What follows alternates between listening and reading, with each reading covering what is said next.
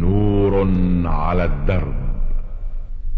برنامج يومي يجيب فيه أصحاب الفضيلة العلماء على أسئلة المستمعين الدينية والاجتماعية. البرنامج من تقديم وتنفيذ سليمان محمد الشبانة. بسم الله الرحمن الرحيم. أيها السادة المستمعون السلام عليكم ورحمة الله وبركاته. ومرحبا بكم في لقائنا هذا الذي نعرض فيه ما وردنا منكم من أسئلة واستفسارات على سماحة الشيخ عبد الله بن محمد بن حميد رئيس المجلس الأعلى للقضاء. آه، مرحبا بسماحة الشيخ. مرحبا بكم وبالمستمعين نبدأ بهذه الرسالة التي وردتنا من المستمع طالب العلم عين عين العبد الوهاب.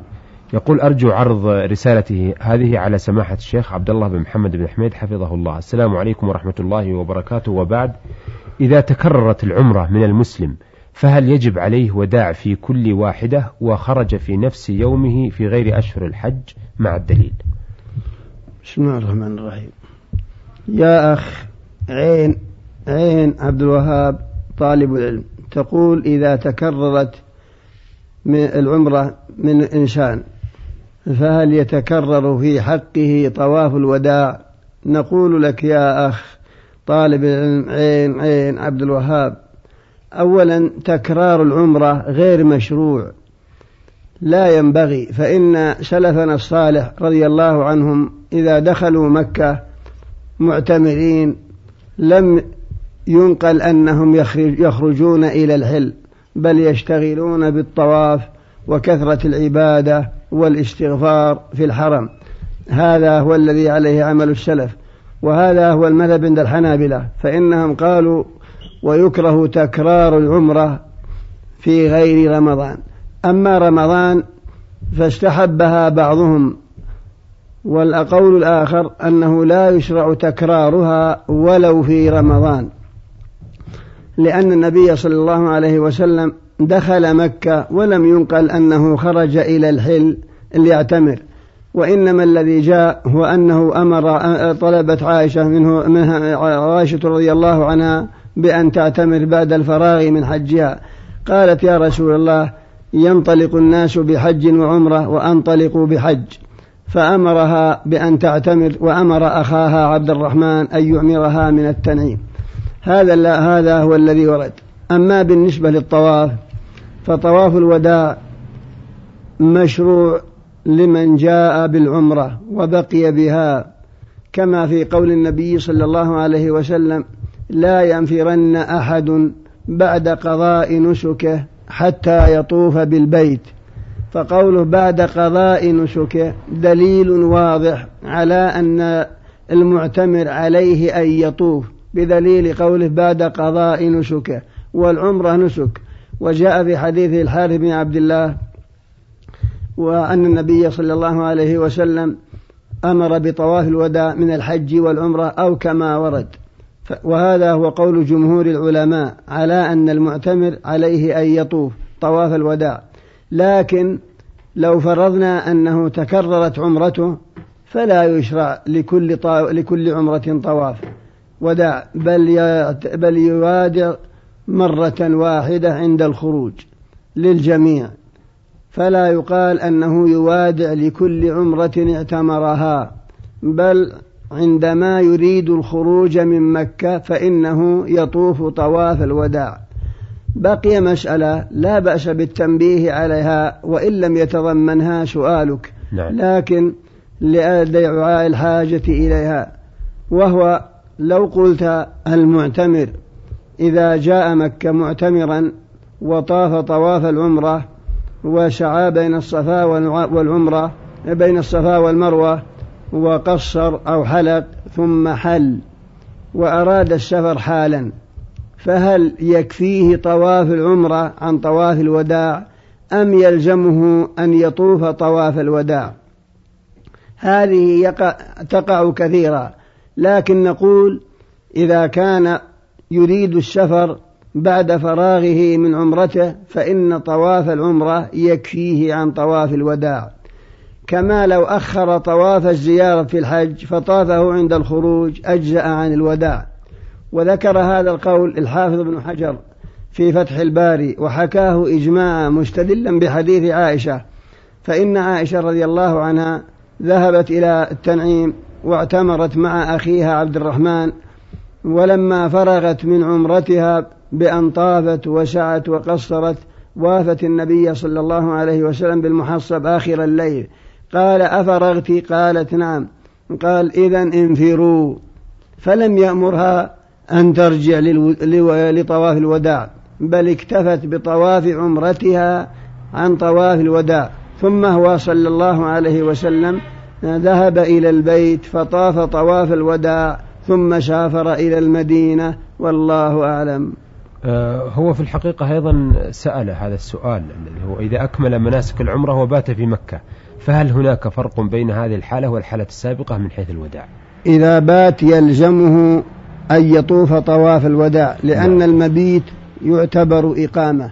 وإنما قولنا أن طواف العمرة يكفي فيما إذا طاف وسعى بين الصفا والمروة وقصر ولبش ثم مشى على طول. هذا هو الذي يكفي كما أشرنا إليه نعم، قريبا. نعم, نعم أحسنتم.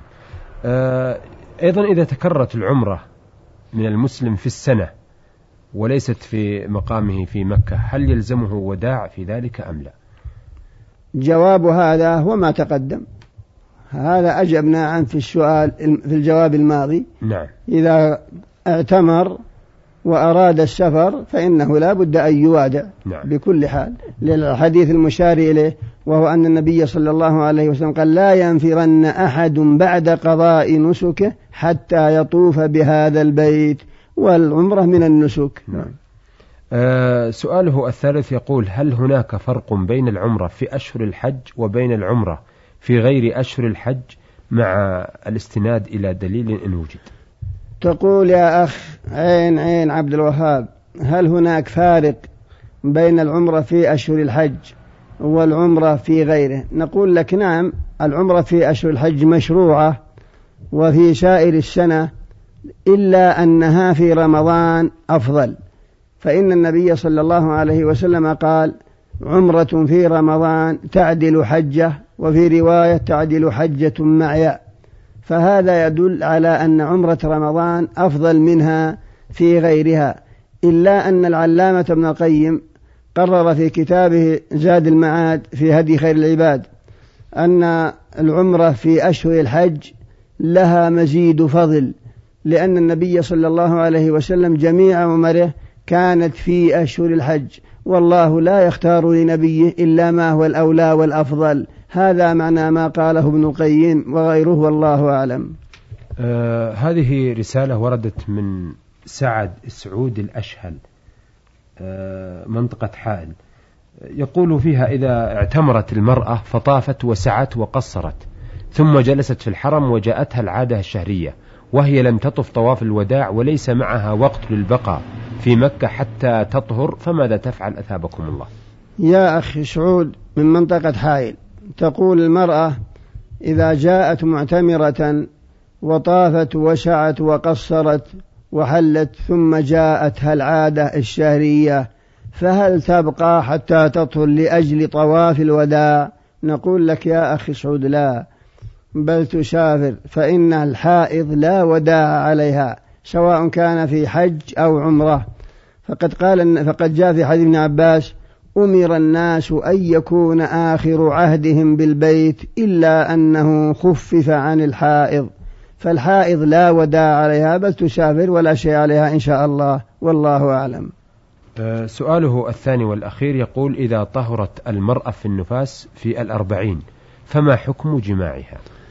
يا أخي سعود تقول إذا طهرت المرأة من النفاس قبل تمام الأربعين فما حكم جماع زوجها لها كما لو طهرت بعد مضي شهر من ولادتها وصلت وصامت فهل يجامعها زوجها؟ نقول لك يا أخي سعود نعم. يجوز إلا أن العلماء قالوا يكره كراهة تنزيه يكره لزوجها أن يطأها قبل الأربعين. لكن لو وطئها لا حرج عليه وإنما الكراهة هنا كراهة تنزيه وعللوا بالكراهة قائلين لأنها قريبة زمن بالولادة ولم تتماشك التماسك الكامل فالأولى تركها حتى كمال الأربعين. لكن لو جامعها لا حرج عليه ولا إثم ما دام أنها طاهرة والله أعلم. آه هذه رسالة وردت من المرسلة فا ميم فا. تقول آه إلى فضيلة الشيخ عبد الله بن محمد بن حميد السلام عليكم ورحمة الله وبركاته. أقدم شكري لكم وأريد أن أسأل بعض الأسئلة للتأكد من صحتها. تقول السؤال الأول نحن مجموعة من الطالبات حينما نصلي الفرض أو السنة أو النافلة في آخر الصلاة قبل السلام نرفع أيدينا آه، بمحاذاة صدورنا وندعو من الدعاء المأثور ما استطعنا أن نذكره. وذلك لأننا نرى أن الدعاء مكمل للصلاة وكمال الدعاء رفع اليدين بناء على الحديث الذي معناه أن الله يستحي أن يرد عبدا رفع اليدين ويدعو.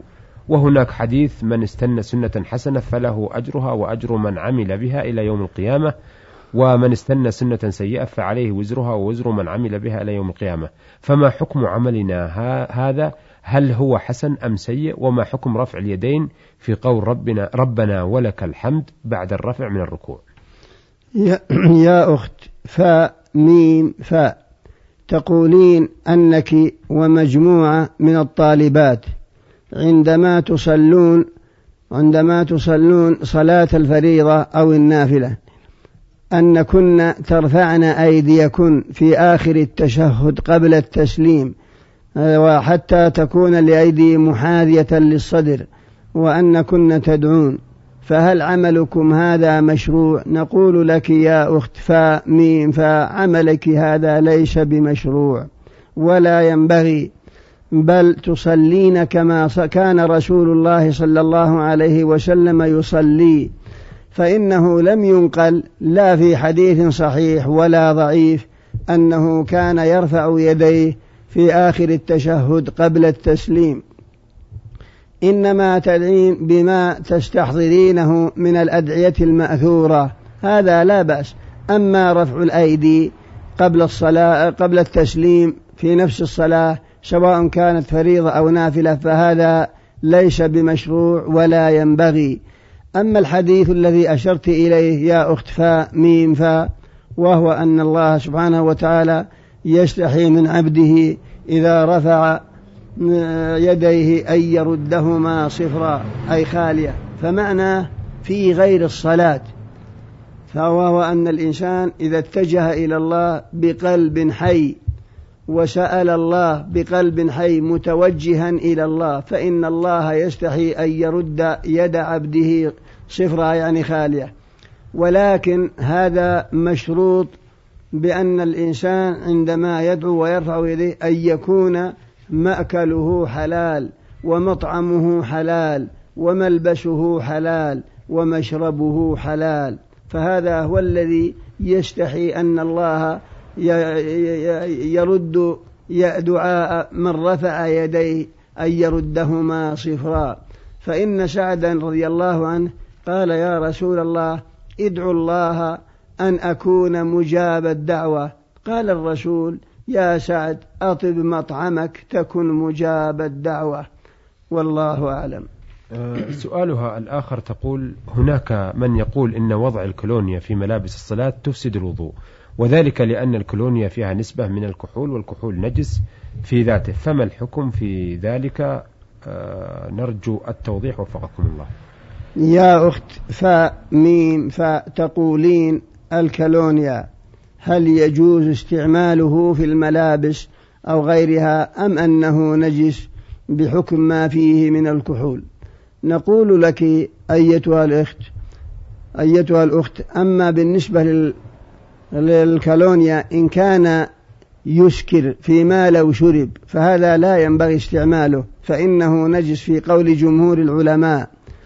إلا ما جاء عن بعضهم فإنه يقول ليس بنجس بل هو طاهر. ولكن الأولى إذا كان يصل إلى حد الإسكار فاستعماله لا ينبغي لا في الملابس ولا في غيرها. فإذا كان لا يصل إلى حد الإسكار فأرجو أن لا حرج في استعماله لا في الملابس ولا في غيرها. والله أعلم. آه هذه الرسالة وردت من الرياض من آه الداعية لكم بالخير أختكم في الله مريم العبد الله المنيع. تقول آه إنني أرجو أن توجهوا السؤال التالي إلى فضيلة الشيخ عبد الله بن محمد بن حميد رئيس مجلس القضاء. والسؤال هو أنا امرأة كبيرة السن وإنني أحب قراءة كتاب الله الكريم وأجد في ذلك لذة كبرى وجلاء لهمومي ولكنني أجد مشقة في قراءة القرآن وأقوم بتهجي أكثر الحروف وكذلك الضمات والكسرات والفتحات. فهل علي إثم في ذلك؟ مع العلم أنني أجتهد أفيدوني أفادكم الله هل علي ذنب لأنني في قلق وحيرة من أمري. ملاحظة مع العلم أنني حافظة أربعة أجزاء من القرآن. وفقكم الله. الداعية مريم العبد الله المنيع الرياض. يا أخت مريم العبد الله المنيع الرياض. تقولين إنك ترغبين قراءة كتاب الله وأنك تجدين في قراءة القرآن لذة كبرى. إلا أنك غير مقتنعة من قراءتك. ربما تكشرين الحروف فهل عليك من ذنب؟ نقول إن شاء الله لا ذنب عليك. فاتقوا الله ما استطعتم. لكن الأولى أن تقرأي على من يقيم قراءتك ويساعدك على تعديل لسانك. هذا هو الأولى والأحسن. حتى تؤدين كتاب الله على الوجه الأكمل. فينبغي أن تتخذي لك معلما تقرأين عليه يبين لك الحروف التي تغلطين فيها أو الآيات التي تحرفينها. هذا هو الأحسن. وما دام أنك تتلذذين بكتاب بقراءة كتاب الله وأنه يطير يبعد عنك الهموم فهذا حسن ويدل على إيمانك إن شاء الله. والله أعلم. أحسنتم أثابكم الله. أيها السادة إلى هنا نأتي على نهاية لقائنا هذا الذي أجاب فيه سماحة الشيخ عبد الله بن محمد بن حميد رئيس المجلس الأعلى للقضاء على أسئلة السادة عين عين العبد الوهاب ويسأل عن تكرار العمرة والوداع وسعود سعد الأشهل منطقة حائل وفا ميم فاء وبعث بمجموعة أسئلة وأخيرا رسالة مريم العبد الله المنيع من الرياض. عرضنا هذه الأسئلة والاستفسارات على سماحة الشيخ عبد الله بن محمد بن حميد رئيس المجلس الأعلى للقضاء. شكرا لسماحة الشيخ وشكرا لكم أيها السادة وتحية لكم من مهندس هذا اللقاء عبد الرحمن اليحيى والسلام عليكم ورحمة الله وبركاته. نور على الدرب. برنامج يومي يجيب فيه أصحاب الفضيلة العلماء على أسئلة المستمعين الدينية والاجتماعية. البرنامج من تقديم وتنفيذ سليمان محمد الشبانة.